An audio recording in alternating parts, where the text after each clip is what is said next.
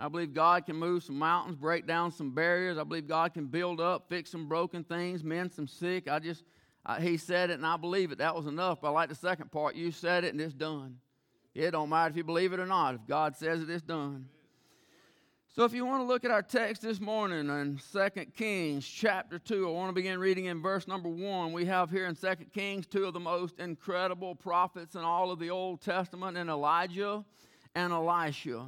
We're going to spend most of our time looking at Elisha this morning. But before Elisha became this great man of God, before he became this, this, this powerful man, he was a student. Here in chapter 2, 2 Kings, verse number 1 says, It came to pass that when the Lord would take up Elijah into heaven by a whirlwind, that Elijah went with Elisha from Gilgal. Elijah said unto Elisha, Tarry here, I pray thee. For the Lord hath sent me to Bethel. And Elisha said unto him, As the Lord liveth, and as thy soul liveth, I will not leave thee. I want you to remember those words. They're going to come into play before we get done. So they went down to Bethel the sons of the prophets that were at Bethel came forth to Elisha and said unto him, Knowest thou that the Lord will take away thy master from thy head today? And he said, Yea, I know it. Hold ye your peace. Elijah said unto him, Elisha, tarry here, I pray thee, for the Lord hath sent me to Jericho. He said, As the Lord liveth, and as thy soul liveth, I will not leave thee. So they came to Jericho. The sons of the prophets who were at Jericho came to Elisha and said unto him, Knowest thou that the Lord will take away thy master from thy head today? And he answered, Yea, I know it. Hold ye your peace. Elijah said unto him, Tarry, I pray thee here, for the Lord hath sent me to Jordan. He said, As the Lord liveth, as, my, as thy soul liveth, I will not leave thee. And they two went on. Fifty men of the sons of the prophets went and stood to view, to view afar off, and they too stood by Jordan. Elisha took his mantle, wrapped it together, and smote the waters, and they were divided hither and thither, so that they too went over on dry ground. It came to pass that, and they were going over, Elijah said to Elisha, Ask what I shall do for thee before I be taken away from thee. And Elisha said, I pray thee, let a double portion of thy spirit be upon me. Ooh, you're talking about the man that called fire down from heaven. You're talking about the man that took on the 450 false prophets of Baal, had them all killed. You're talking about the one that had all the water poured out and saw the fire lap it up. He said, I want a double dose of that. Whew. He said, Thou hast asked a hard thing. Nevertheless, if thou see me when I am taken from thee, it shall be so unto thee. But if not, it shall not be so. Came to pass as they still went on and talked, that behold, there appeared a chariot of fire and horses of fire and parted them both asunder. Elijah went up by a whirlwind into heaven. Elisha saw it and he cried, My father, my father, the chariot of Israel and the horsemen thereof. He saw him no more and he took hold of his own clothes and rent them in two pieces. He took up also the mantle of Elijah that fell from him, and went back and stood by the bank of Jordan took the mantle of Elijah that fell from him and smote the waters and said, Where is the Lord God of Elijah? And when he also had smitten the waters, they parted hither and thither, and Elisha went over. When the sons of the prophets, which were to view at Jericho, when they saw him, they said, The spirit of Elijah doth rest on Elisha. They came to meet him and bowed themselves to the ground before him. I want to look for just a few minutes at a message this morning, it has to begin at the beginning. God, thank you so much for being so incredibly good. God, thank you for your sweet, precious Holy Spirit in this place. Thank you for your presence. Thank you, God, for your moving. Thank you for your power. God, I pray above all that you'd be pleased this morning. God, I pray that everything we do bring glory and honor to your name. God, I would ask you to move upon us, your sheep. God, I pray that you'd move upon each one. Father, I pray that walls would be broken down, sicknesses would be healed. I pray that lost souls would be saved, that mighty things would be done. God, you're not just an Old Testament story. You're our today God, the one that we can give all of our hopes and all of our cares and bring every petition to and know that you're able to do exceeding abundantly above all that we can ask or think. God, I pray right now, would you take your word according to your own word, and I'll cast it out that it not return void, but may it accomplish those things which you set forth to do on this day. We love you, God. We thank you and we praise you in the precious, sweet, holy name of Jesus, that one name that is above all names. Thank you so much in that name. And all God's people said, Amen. The story of Elisha actually begins in 1 Kings chapter 19 when God has told Elijah to go and, and anoint Elisha and call him into the ministry. And we see that Elisha immediately takes his plows and he breaks them up, he builds a fire, and he sacrifices his oxen unto the Lord. That is what a complete surrender looks like. When God has a call on someone's life, this is going to go ahead, get personal right out of the gate. When God has a call on your life, God called this man's life, and right out of the gate, he got rid of everything that tied him to the world. He said, Here I am. Here am I, Lord. Send me whatever it is that you have for me to do. Now, we, we see here in chapter 2 that Elisha becomes a great man of God, but before he was a soldier, he was a servant.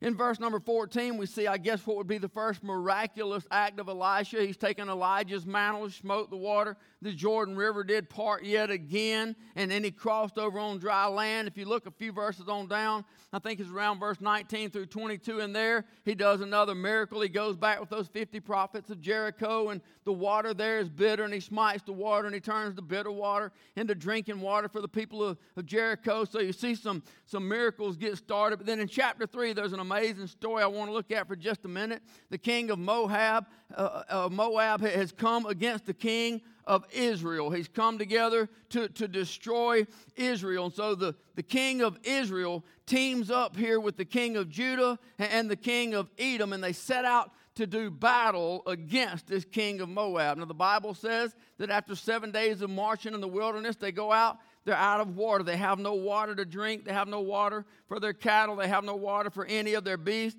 So, so they come together. Verse number 10 Jehoram is king of Israel. It's important to point out a couple things before we read it. Jehoram is not a godly king. He does not follow the things of God. His daddy did not follow the things of God. His mother did not follow the things of God. He was not leading the nation of Israel to follow the things of God. Jehoshaphat is king of Judah. Jehoshaphat is a godly king. He is leading Judah to follow the things of God. So we have two very different kings right here. Verse number 10 of 2 Kings chapter 3 the king of Israel said, Alas, that the Lord hath called these three kings together to deliver them in the hand of Moab. Right out of the gate, that hits me all. I mean, he goes out. He's not a godly king. He's not giving credit to God for goodness. He's not giving credit to God for grace. He's not giving credit to God for power. He's not giving credit to God for mercy, but he's giving credit to God for sending them out to destroy him. Isn't it just like the people we work with? A lot of them know about church. A lot of them know about the things of God. A lot of them grew up. They've heard the name Jesus. They know about salvation. They'll mock you, tear you down, wonder why you get up, wonder why you're excited about church, wonder why I'm excited about the Hoppers next week. They want to know why we're excited a month ahead of time, but, but because the, we got some groups coming and got a revival coming. We were making plans, and somebody said, um, when, What night is the Super Bowl? And almost in one accord, everybody said, Who cares? To be honest, people in the world will look at you and they'll tear you down that you're excited about coming things to church. But you let hell knock on their front door and you see who they come to. Oh, will you pray for me?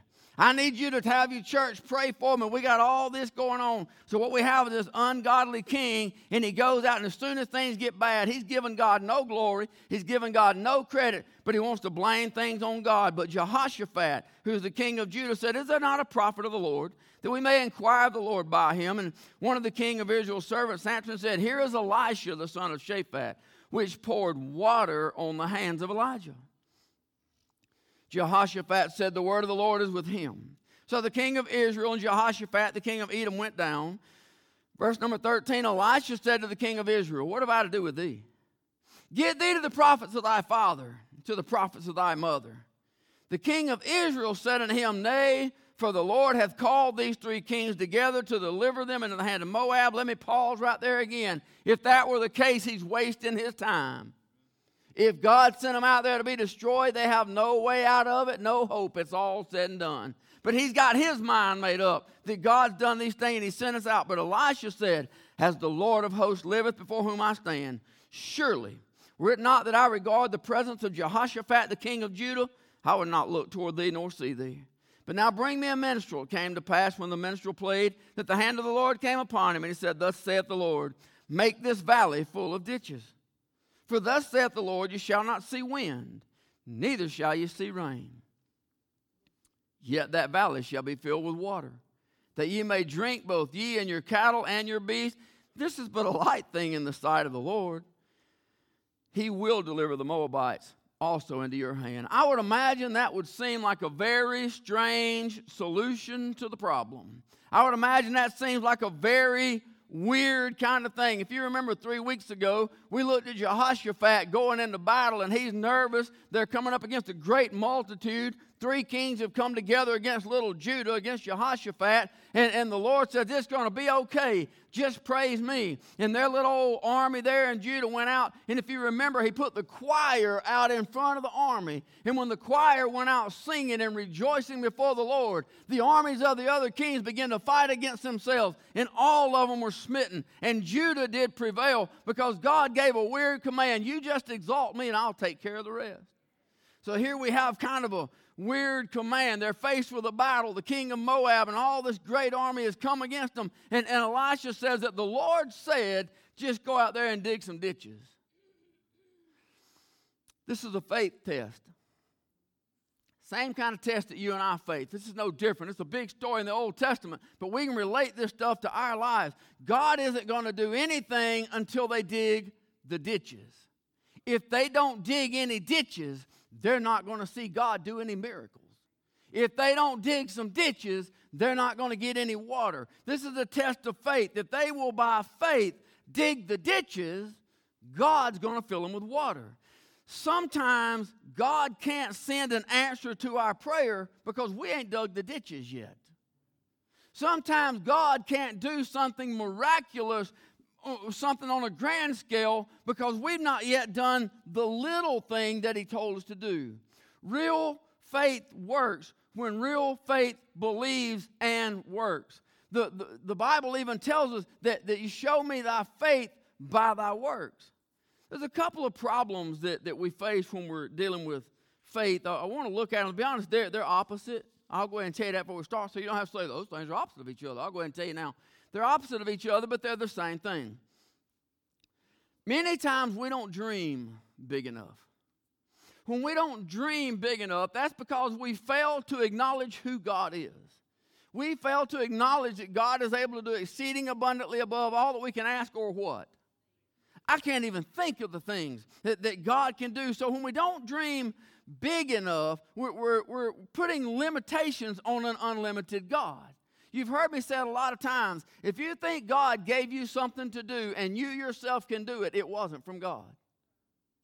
If you think God gave you something to do and you know you cannot accomplish it without the providential hand of God intervening and doing it through you, now you got something cooking. Now you got something going on. God ha- has begun to do some things. a lot of times people start ministries we got to dream big. But I told you it was opposites. You got to dream big, but you got to be willing to start small. You got to have big dreams with a small mindset. People a lot of times start ministries. They'll come to the office. We'll talk. We'll talk on the phone. Hey, God, give me something. We'll talk a little bit. We'll pray about it. And, and I'll give them this listen, go Go pray about it till God gives you a name and a scripture to support what you want to do. And God has given you those things, come back and let's talk. And we see people put these ministries into place, and people begin ministries, and you see them last a short time, or maybe a year, maybe two years, and there's a ministry, and, and all of a sudden it begins to taper off, and, and you see it goes away. People, people want to start out huge right off the bat. It's got to be big right out of the gate. People have a vision for something to be big, and it might well be if God gave you a big vision, but that doesn't mean we start out on top of the hill. That means we got to dig the ditches first. And the only way to dig a ditch is one shovel scoop at a time. Whatever you're using, it takes one scoop at a time. We can't expect God to use us for big things if we're not willing to start out by doing the small things. So faith dreams big, but is willing to start wherever God says start. God shows the kings of these three nations, He says, You and all your men, you go out and dig the ditches. And when I have seen your faith, I'll take care of the rest.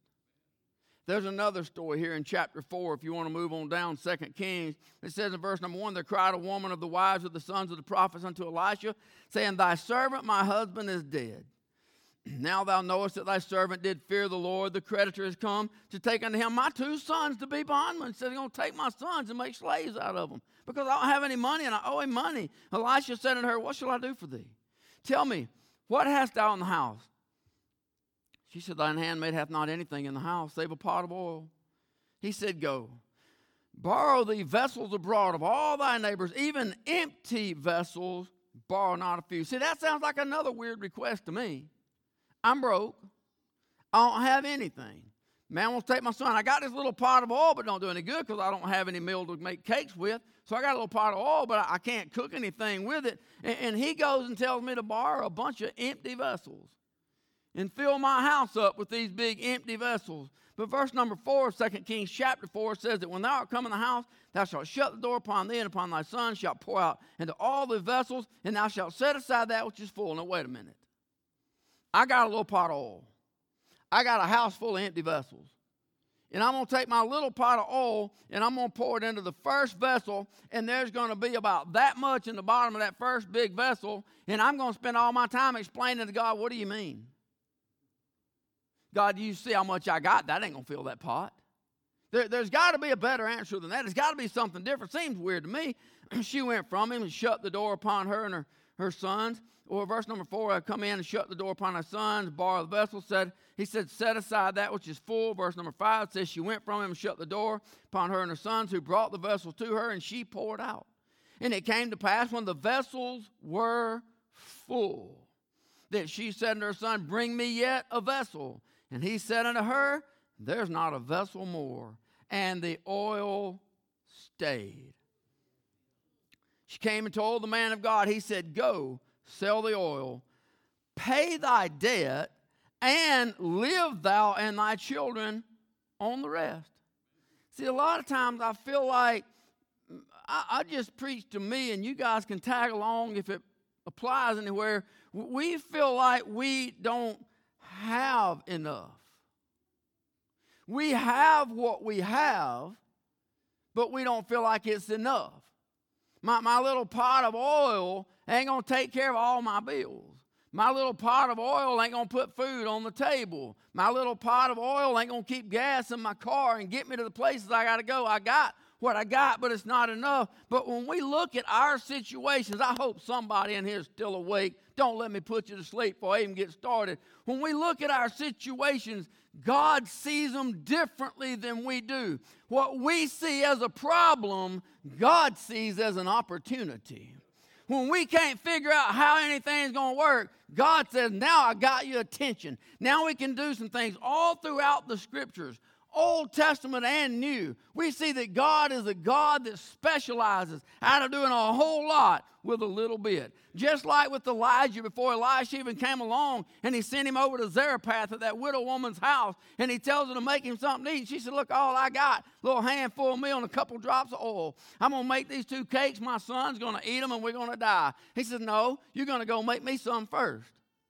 She goes there and makes them for a couple of years. They live there, and all three of them eat, and the meal never wasted, the oil never ran out.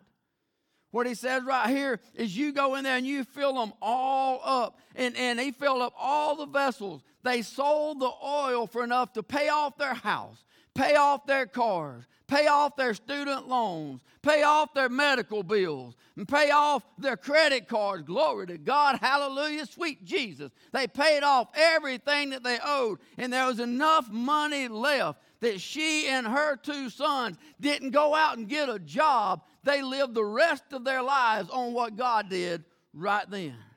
Boy, when we feel overwhelmed and we feel like we've run out of options, we're just getting to the place where God can show up and do something great. Verse number eight tells us about a Shunammite woman.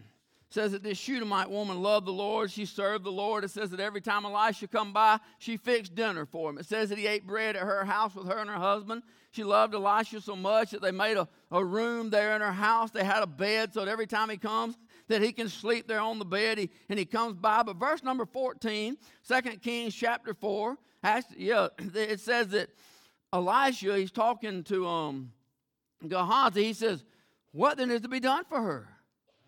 Gehazi answered, Verily she hath no child, and her husband is old.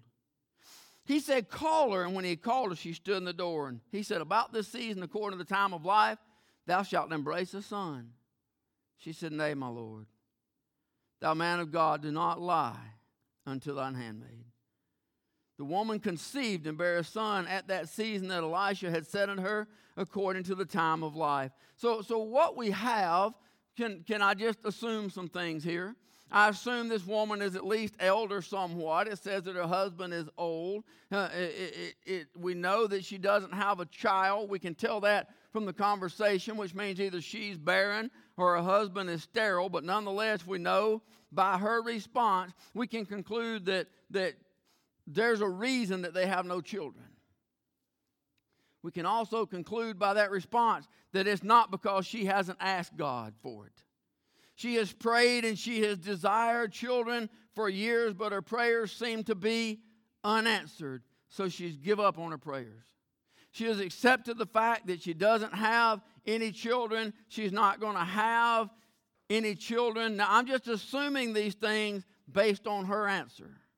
Elisha says about this time next year, you're going to have a son. She says, don't, don't, don't lie to me. Man, you, you don't know what kind of heartstrings you're touching right there. You don't know how many hours I've prayed. You don't know how many tears I've cried. You don't know how many nights I've gone to bed brokenhearted. Don't, don't, don't mess with me.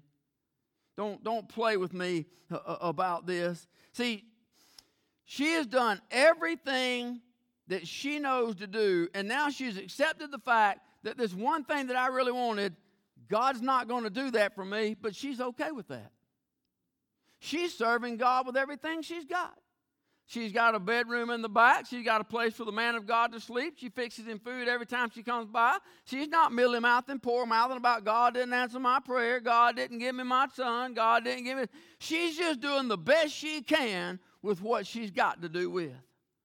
I have no doubt that every one of us in this room, everybody on live stream, everybody out there, we've prayed for things that we thought God just wasn't going to do. We've sought God, prayed, we've cried tears, we've laid awake at night, we've done things. And, and here's the truth that I bet most everybody in here, maybe you'll be like me, sometimes way on down the road, God answered what we prayed back then. And then all of a sudden, one day we're doing something awesome, we realize, hey, I, I remember praying for that. I remember expecting God to knock a wall down and me see it move. But, but what I can see now, I just realized that one brick at a time, he gradually took it out of the way so that it's gone. All I'm saying is sometimes God answers things in God's time, and we look back, and now we got to go back and thank God because He did something years ago that we asked, and, and we didn't even realize it at the time. The next few verses here it says that the child goes to his father, says, My head, my head, his head's hurting him, it's killing. He sends him in the house to go and be with his mom. His mom says, Come here, baby. Come here and sit in my lap. Climbs up in his lap, and the boy sits there and dies. She and one of her servants, they take off, headed to talk to the man of God. They come to the man of God at Mount Carmel. Elisha saw her coming, and he told Gehazi, he said, Go out and check on her. I see that Shunammite woman. Go out and check on her. Gehazi says, Is it well with thy husband? She said, It is well. Then he says, Is it well with thy son? I don't know that I can understand her answer. She said, It is well. So Gehazi lets her come on to, to Elisha. Verse number 27 of 2 Kings chapter 4, she come to the man of God to the hill. She caught him by the feet, but Gehazi came near to thrust her away. She comes up and grabs him, and Gehazi says, No, no, you can't touch the anointed of God. You got to come back. But Elisha says, Oh, no, you leave her alone. Boy, there's something wrong here. There's something vexed her soul. She's got something serious going on. It says, The Lord has hid it from me. I have no idea why she's coming. He's not told me. She said in verse 28, Did I desire a son of my Lord? Did I not say, Do not deceive me? He said to Gehazi, Gird up thy loins, take my staff in thine hand, and go thy way. If thou meet any man, salute him not. If any salute thee, answer him not again. And lay my staff upon the face of the child. Elisha says, You don't talk to anybody. You don't have time for conversation. You don't have time to be neighborly right now. You get to that child. If they speak to you, you just wave and keep right on riding. You get to that child. You take this staff and you lay it on that child's face. Verse number 30 The mother of the child said, As the Lord liveth, and as thy soul liveth, I will not leave thee. You remember what I told you to remember Elisha said to Elijah? She spoke the exact same words to Elisha about going with Gehazi back to the house.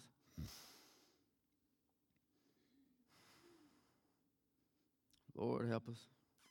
Verse 31 Gehazi passed on before him, laid the staff upon the face of the child, but there was neither voice nor hearing. Wherefore he went again to meet him. He told him, saying, The child's not awakened. When Elisha was come into the house, behold, the child was dead and laid upon his bed. He went in therefore and shut the door upon them twain and prayed unto the Lord. Twice the man of God went into the room with that boy, prayed for that boy, and that boy is still dead. Verse number 34 He went and lay upon the child, put his mouth upon his mouth, eyes upon his eyes, hands upon his hands. He stretched himself upon the child, and the flesh of the child waxed warm. Then he returned and walked in the house to and fro, went up, stretched himself upon him, and the child sneezed seven times. The child opened his eyes, and he called Gehazi and said, Call this Shunammite. So he called her, and when she was coming to him, he said, Take up thy son alive. I want to look at something really important for you and I in this story right here. It says that Elisha, the man of God, sent the mantle. Remember the mantle? It's the one that Elijah had that he touched the Jordan River and the Jordan River parted and they crossed on dry land. When God took Elijah up, he dropped the stick back down. He said, Take this and carry it with you. Elisha now has the stick. He smote the Jordan River, and the waters parted. He went back and he smote the bitter water, and the water became clear there at Jericho. This is that same stick. He says, I want you to carry it. I want you to lay it on that boy, and everything ought to be fine. He carried it and laid it on that boy exactly like he was supposed to. And the boy is still dead. He comes back and he says, It didn't work. Hey, so I guess I must go to myself. The Bible says that the great prophet of God, the one who has a double portion of the man that called fire down from heaven, walked into that boy's room and prayed. I'm sure that was an earnest prayer and crying out, Oh God, oh God, don't do this to this woman. Uh, you, you made a promise, I put it there, but the boy is still dead. The Bible says that he did that twice. He goes back in again and he prays. I can't imagine anybody in here being more powerful than the man of God, having that kind of connection into the throne room of grace that we might obtain mercy. I can't imagine any of us in here being more powerful than that. He went in a second time and, and he prayed. But then the Bible says that he went in and he laid on top of that boy. That didn't do anything but transfer some body heat. The Bible says there that he does something that I can relate to, and I'm sure you can as well. The great prophet of God is pacing the floor. The Bible says he's walking to and fro in the house. God, I've been in there. I've prayed as best as I know how for that boy. God, he's still dead. God, I've gone back in there a second time and, and, and the boy is still dead. God, I, I've gone back in there. I've laid on top of the boy. I've cried out. I've tried breathing into his mouth. I don't have the breath of life in me. You have all that. Anybody ever paced the floor before?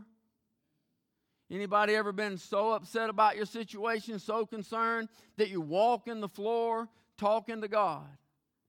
So the Bible says that he's pacing back and forth. He goes back in again and he lays on the child again, and the child sneezes, which is a sign of breath, which is the sign of life. What we see in the man of God is persistence. Don't give up.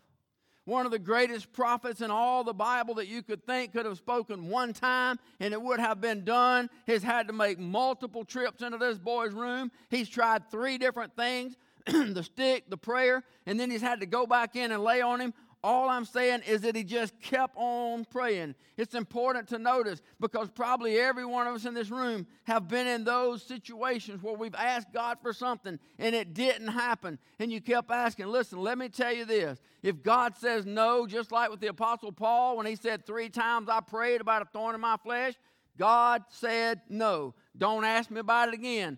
God tells you no, drop it move on. If God hasn't told you no, then keep going back in the boy's room. Keep going back in there laying on the boy. Keep going back in there and praying. Whatever it is that you're begging God to do, you got to be like the prophet. If God hasn't said no, then you just keep on going back into the throne room.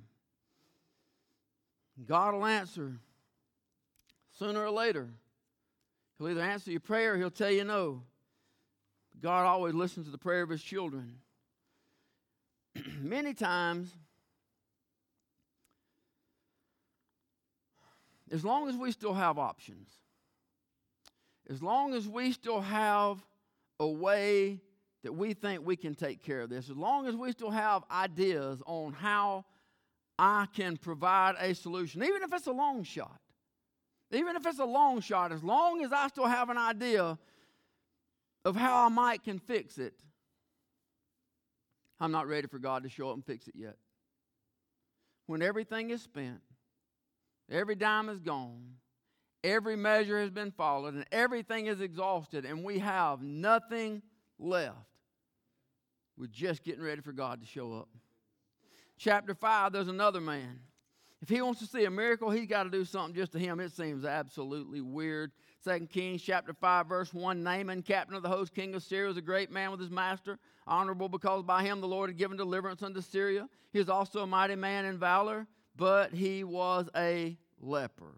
Verse number two the Syrians had gone out by companies, brought away captive out of the land of Israel a little maid. She waited on Naaman's wife, so they've taken this little girl. She's a handmaid, she's a servant to Naaman's wife. And it says that, that she said unto her mistress, Would God, my Lord, there were a prophet that is in Samaria, for he would recover him of his leprosy. This little girl told the wife of, of, of Naaman, he says, You need to tell him to go see this prophet, and he can take care of things. So, verse number 11, 2 Kings chapter 5. no, let me back up. I don't want to get to that. First, I got I to get him there before I can get him mad. Verse number 2 said, The Syrians had gone up by company, brought away captives, said their mistress. Naaman goes out. Verse number 11 Naaman was wroth. He goes to the prophet Elisha, and Elisha says, Here's what I want you to do. I want you to go dip in the old muddy Jordan River seven times. Now let me get to verse number 11. Naaman was wroth. He went away and said, Behold, I thought surely he would come out to me and stand and call on the name of the Lord his God, strike his hand over the place and recover the leper.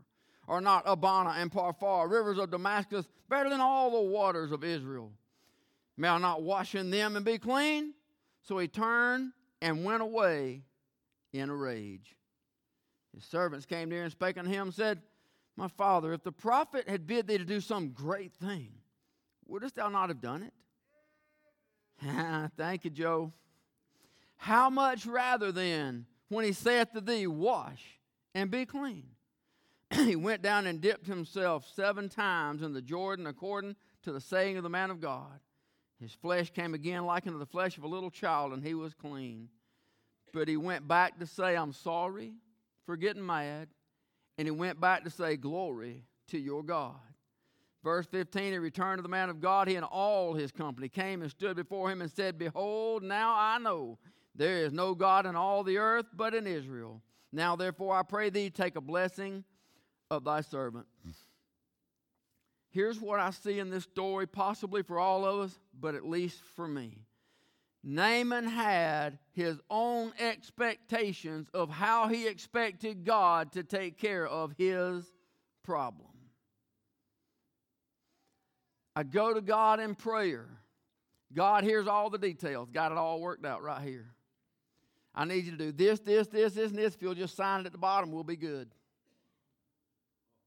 God doesn't sign off on my checklist.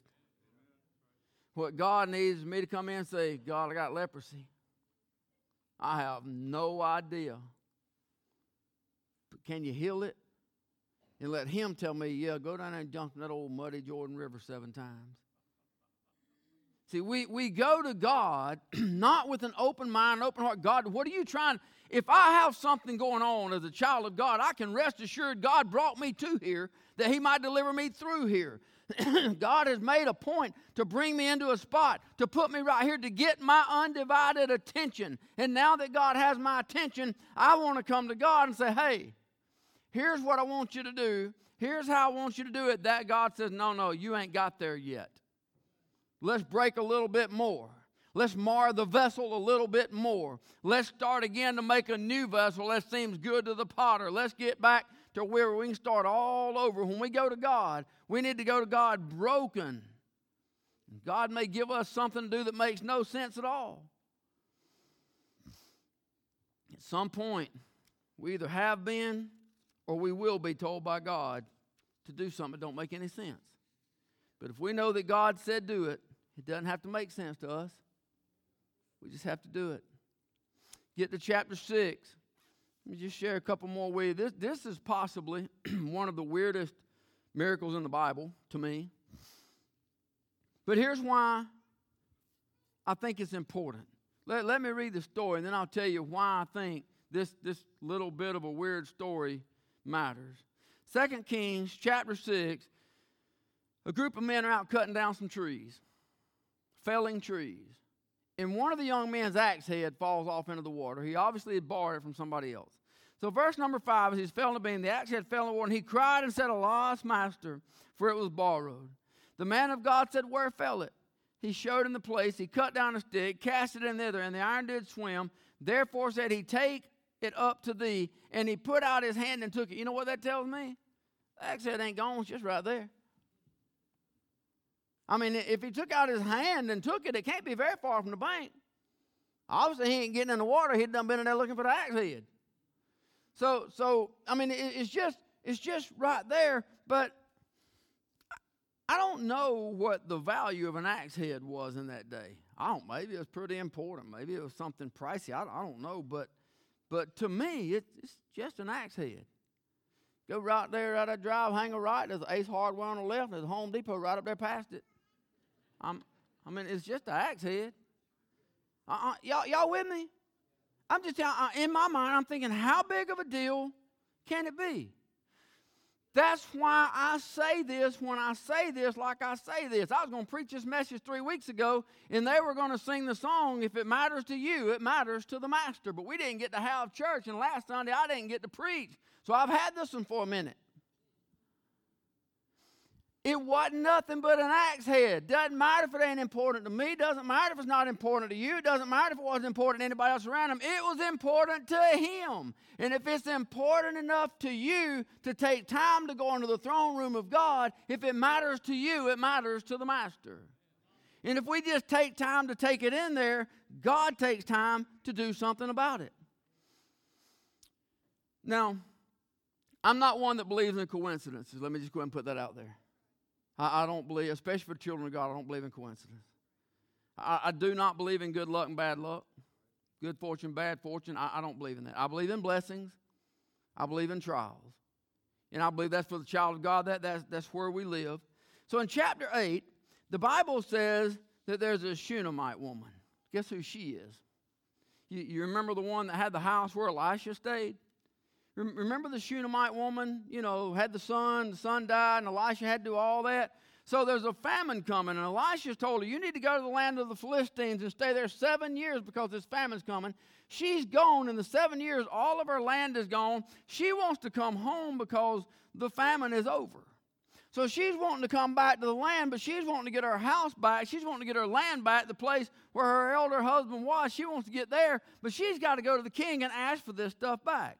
Now, Gehazi, he's there with the king. He's telling the king the story about this Shunammite woman. He's telling about how she took care of the prophet of God, how she took care of Elisha, how Elisha promised a son and the son died. He's telling the whole story. She's been gone. And while he's talking to the king, who you think shows up? The Shunammite woman to ask for her land back. Coincidence, right? If you live in that world, it might be. By the providential hand of God comes back, and now she gets all of her land back. It's like, man, the timing of that was perfect. That's because the timing of that was godly. We got some of those things in our own life. I've had times in my life, I'll let you raise your hand if you agree. I've had times in my life when I felt like God didn't show up, God didn't answer. I've offered him every solution on the planet and he ain't done none of them. And I'm finally so broken. When I decide it's past the point, it's too late, nothing's going to happen, then God showed up and made a way out of no way. Anybody know what I'm talking about? The last miracle of Elisha comes after he's dead. He, he, he's not even here anymore. It says in chapter 13 of, of, 2 Kings, verse number 20, that Elisha died. They buried him, and the bands of the Moabites invaded the land at the coming of the year. It came to pass as they were burying a man that behold, they spied a band of men. They cast the man into the sepulchre of Elisha. And when the man was let down and touched the bones of Elisha, he revived and stood up on his feet. You know you're a prophet of God when your dead bones is bringing people back to life. One, one of the greatest prophets that, that ever lived, but he did not start out a prophet. He did not start out a mighty man of God. He did not start out a great miracle worker. He started out as the water boy for Elijah.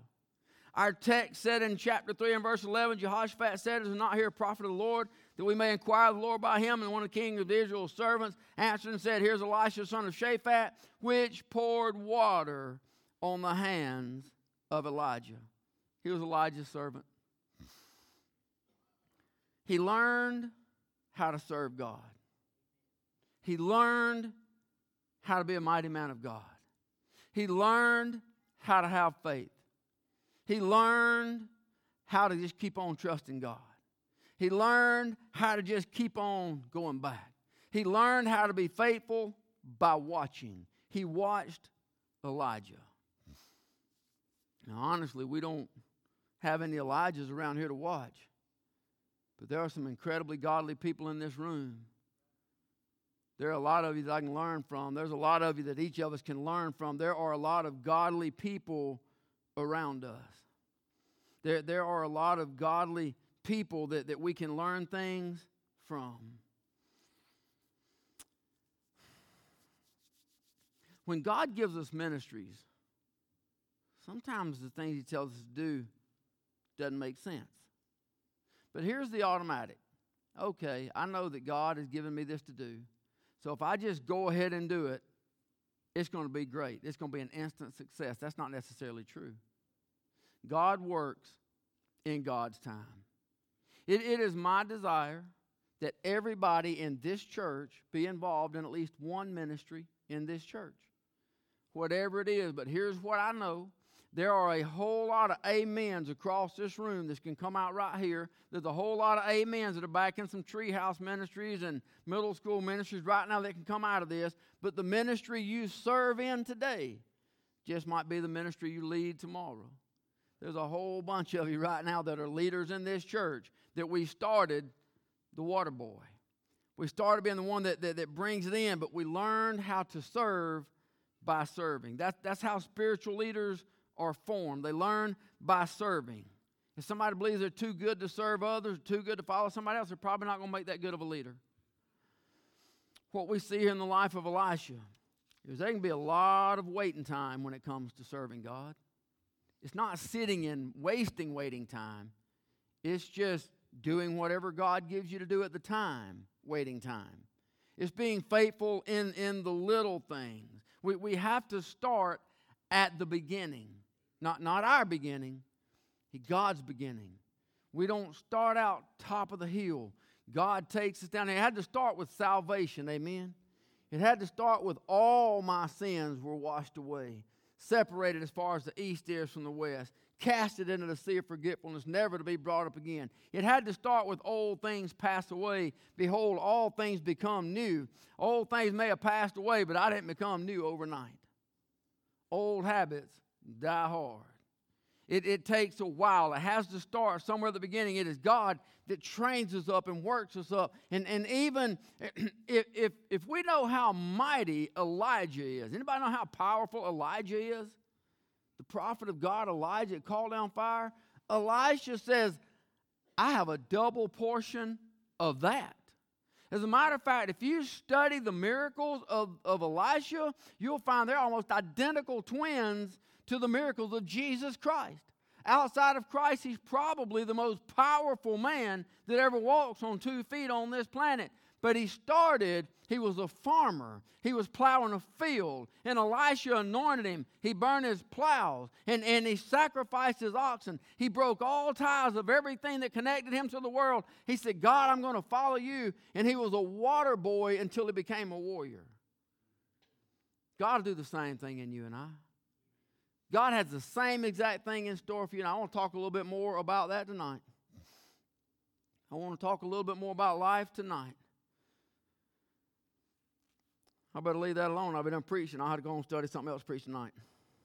That's why I don't usually study before the evening. I don't study evening messages because I'm bad to preach them in the morning. We're just going to leave that alone.